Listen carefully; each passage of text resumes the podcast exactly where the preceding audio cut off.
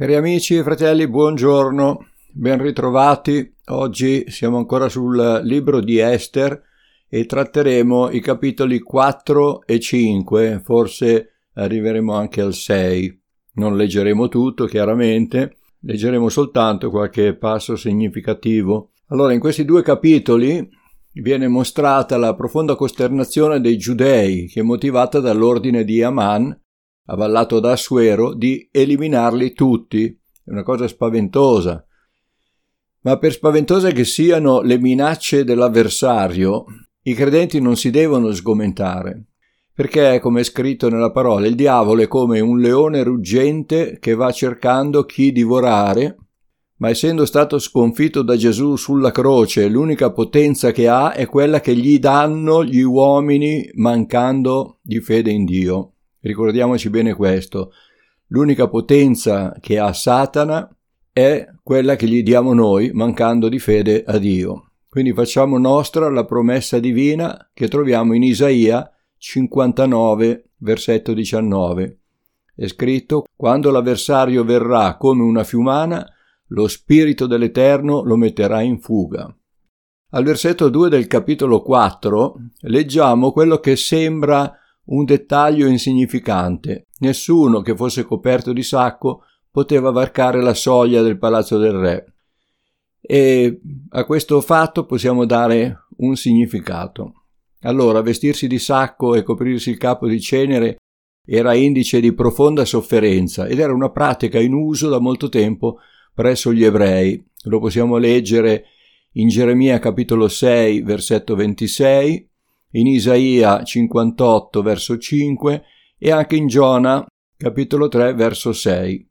Ma leggiamo questo passo dal capitolo 4 versetto 1.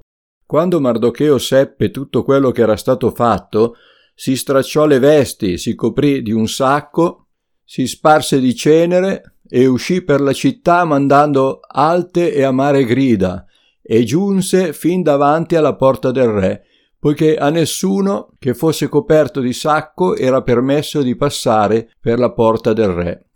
In ogni provincia, dovunque giungevano l'ordine del re e il suo decreto, ci fu grande angoscia tra i giudei. Digiunavano e piangevano, si lamentavano e a molti facevano da letto il sacco e la cenere.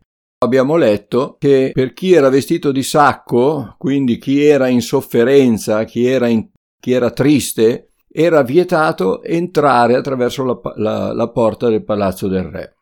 Sappiamo che a palazzo si facevano feste, si mangiava, si beveva in continuazione, finita una festa se ne organizzava un'altra, e non doveva esserci posto per la sofferenza, per le cattive notizie, insomma tutto quello che creava imbarazzo e disturbo alla vita comoda e lussuosa di palazzo doveva restarne fuori e Mardocheo, guardiano della porta del re, solitamente era libero di entrare e uscire, in questa occasione non la poteva varcare in queste condizioni, nelle condizioni in cui si trovava.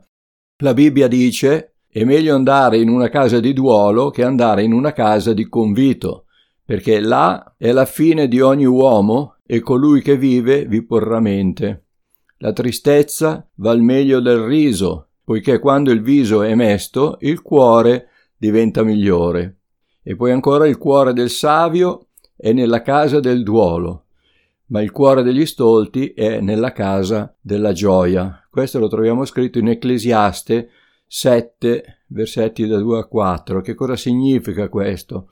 Significa che se noi entriamo e partecipiamo a queste feste, partecipiamo a incontri dove c'è gioia, lì non c'è crescita spirituale, la crescita spirituale è nella casa dove c'è la sofferenza. Anche noi nelle nostre chiese oggigiorno, se organizziamo un incontro dove si mangia, si beve, ci si diverte, si ride, la partecipazione è molto alta, però se c'è un appello ad andare a visitare qualcuno all'ospedale, ecco che le visite sono veramente scarse, non c'è interesse, c'è poco interesse. E la Bibbia ci insegna invece che dobbiamo gioire con chi gioisce e fare cordoglio con chi soffre, non dimenticare chi soffre, ma fare cordoglio insieme a chi soffre. Assuero era un pagano, come molti di questo mondo che si definiscono cristiani. Vedere la sofferenza crea disagio. Le persone che non hanno il Signore nel cuore non vogliono avere nulla a che fare con la sofferenza, nemmeno quella degli altri, non la vogliono vedere e non ne vogliono sentir parlare. Non illudiamoci, non possiamo sfuggire alla sofferenza, tanto vale accettarla ed essere consapevoli che nel tempo ci renderà migliori, più sensibili e più amorevoli verso gli altri. Proseguendo nella lettura assistiamo a uno scambio di informazioni fra Mardocheo e Esther tramite gli eunuchi che fanno da portavoce.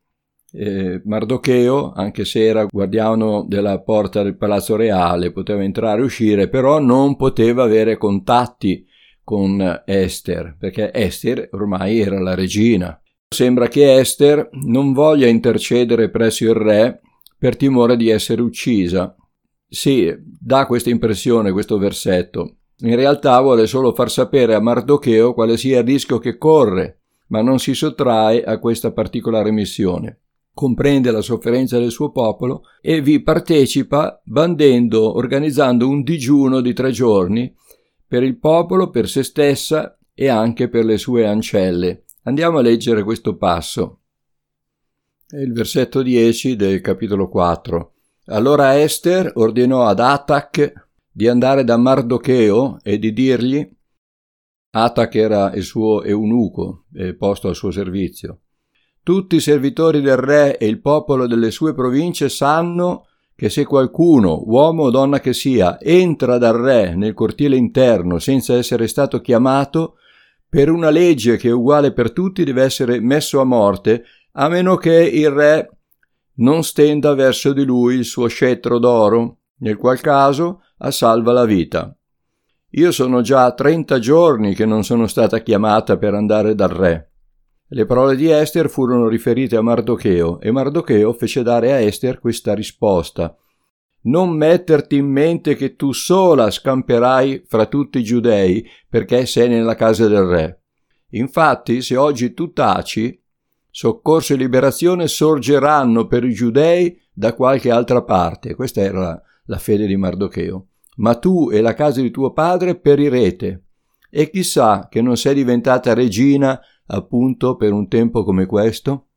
Anche noi, trovandoci di fronte a gravi problemi, dovremmo praticare il digiuno, cosa molto pochissimo praticata ai tempi nostri.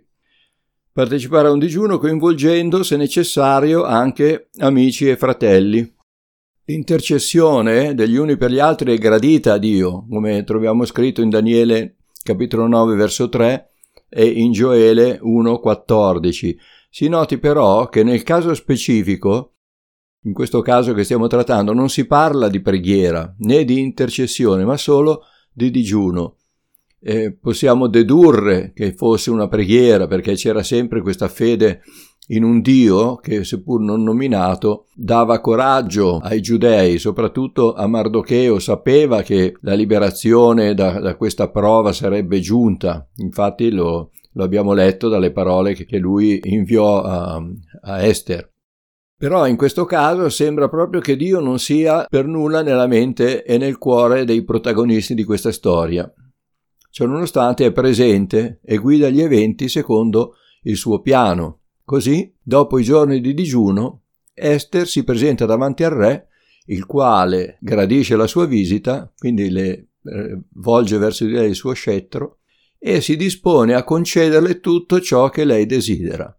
Esther non gli presenta subito la sua vera richiesta e gli chiede di partecipare insieme ad Aman a un pranzo dedicato a lui. Poi organizza un altro convito il giorno successivo, sempre dedicato ad Aman, il quale crede che quegli onori siano veramente rivolti a lui, invece questa era un'astuzia di Esther, questa convinzione fa prendere al suo orgoglio una grande impennata e vantandosi mostra alla famiglia e agli amici tutta questa sua gloria, ma c'è qualcosa che non gli permette di gustare pienamente quegli onori perché la presenza di Mardocheo non gli dà pace. Questo Mardocheo che si ostina ancora a non inchinarsi al suo passaggio. Così, su consiglio di sua moglie e dei suoi amici, fa costruire una forca alta 25 metri, basterebbero 3 metri, per impiccarvi Mardocheo il giorno seguente, quindi doveva essere una morte molto teatrale, vista anche da lontano, per eh, impiccarvi Mardocheo il giorno seguente dopo il convito. In fondo, perché aspettare ancora mesi in attesa del fatidico giorno della strage dei giudei? Immaginatevi lo stato d'animo dei poveri giudei alla vista di quella sinistra impalcatura che si stava costruendo. Da questo possiamo capire che anche noi non, per, non dobbiamo perderci d'animo quando vediamo le macchinazioni di Satana perpetrate a nostro danno. Dio usa poi le sue stesse armi per sconfiggerlo e dare ai suoi figli una schiacciante vittoria. Improvvisamente le circostanze cambiano. Il nemico del popolo di Dio, apparentemente potente e vittorioso, sta per essere spodestato. Sembra per un puro caso. Una notte Assuero non riesce a dormire. Cosa fa? Si fa portare il libro delle cronache che viene letto in sua presenza. Ascoltando la lettura scopre che Mardocheo gli aveva salvata la vita, facendo arrestare i due congiurati. Vedete, l'uomo dimentica, ma Dio no, c'è sempre un modo in cui Dio interviene per ricordare queste cose. Il re rimane stupito di scoprire che nessun onore gli era stato reso e quindi chiama proprio Aman. Guardate com'è spiritoso Dio. Chiama Aman per farsi consigliare su come onorarlo e Aman, sempre pieno di sé, Credendo che il re voglia onorare lui, gli suggerisce il modo in cui avrebbe voluto lui stesso essere onorato, non sapendo invece che sarebbe stato proprio lui a precedere Mardocheo in parata lodando la sua persona. Dio è veramente spiritoso. Così in questo modo Aman viene umiliato, costretto ad onorare personalmente la persona che odia e infine giustiziato proprio sulla forca fatta erigere da lui stesso. La giustizia di Dio non raggiunge solo lui, ma colpisce tutta la sua famiglia che verrà sterminata. La vittoria di Dio è completa e i suoi figli ne sono fatti partecipi. Quindi restiamo fermi nella fiducia in Dio anche quando ci troviamo in prove tremende, perché Egli è fedele e premia coloro che hanno fede in Lui. Questo lo possiamo leggere in Ebrei 11, 6. Questo passo lo, lo, leggiamo perché ci mostra un Dio che è veramente vicino a noi. Leggiamo capitolo 6 da, dal versetto 6. Eh, il re che ha chiamato Aman per avere un consiglio su come onorare Mardocheo. Aman entrò e il re gli chiese che si deve fare a un uomo che il re vuole onorare? Aman disse in cuor suo chi altri vorrebbe il re onorare se non me? E Aman rispose al re per l'uomo che il re vuole onorare si prenda la veste reale che il re suole indossare e il cavallo che il re suole cavalcare e sulla cui testa è posta una corona reale. Si consegni la veste e il cavallo a uno dei principi più nobili del re e si faccia indossare quella veste all'uomo che il re vuole onorare. Lo si faccia percorrere a cavallo le vie della città e si gridi davanti a lui, così si fa all'uomo che il re vuole onorare. Allora il re disse ad Aman, Fa presto, prendi la veste e il cavallo, come hai detto, e fa a questo modo a Mardocheo, a quel giudeo che siede alla porta del re, non tralasciar nulla di quello che hai detto. Aman, suo malgrado, immagino triste e avvilito, prese la veste e il cavallo, fece indossare la veste a Mardocheo, gli fece percorrere a cavallo le vie della città e gridava davanti a lui così si fa all'uomo che il re vuole onorare. Queste sono le grandi vittorie che il Signore ha previsto per i suoi figli. Bene, per oggi ci fermiamo qui. Abbiamo finito il capitolo 6. Il Signore vi benedica. Buona giornata a tutti.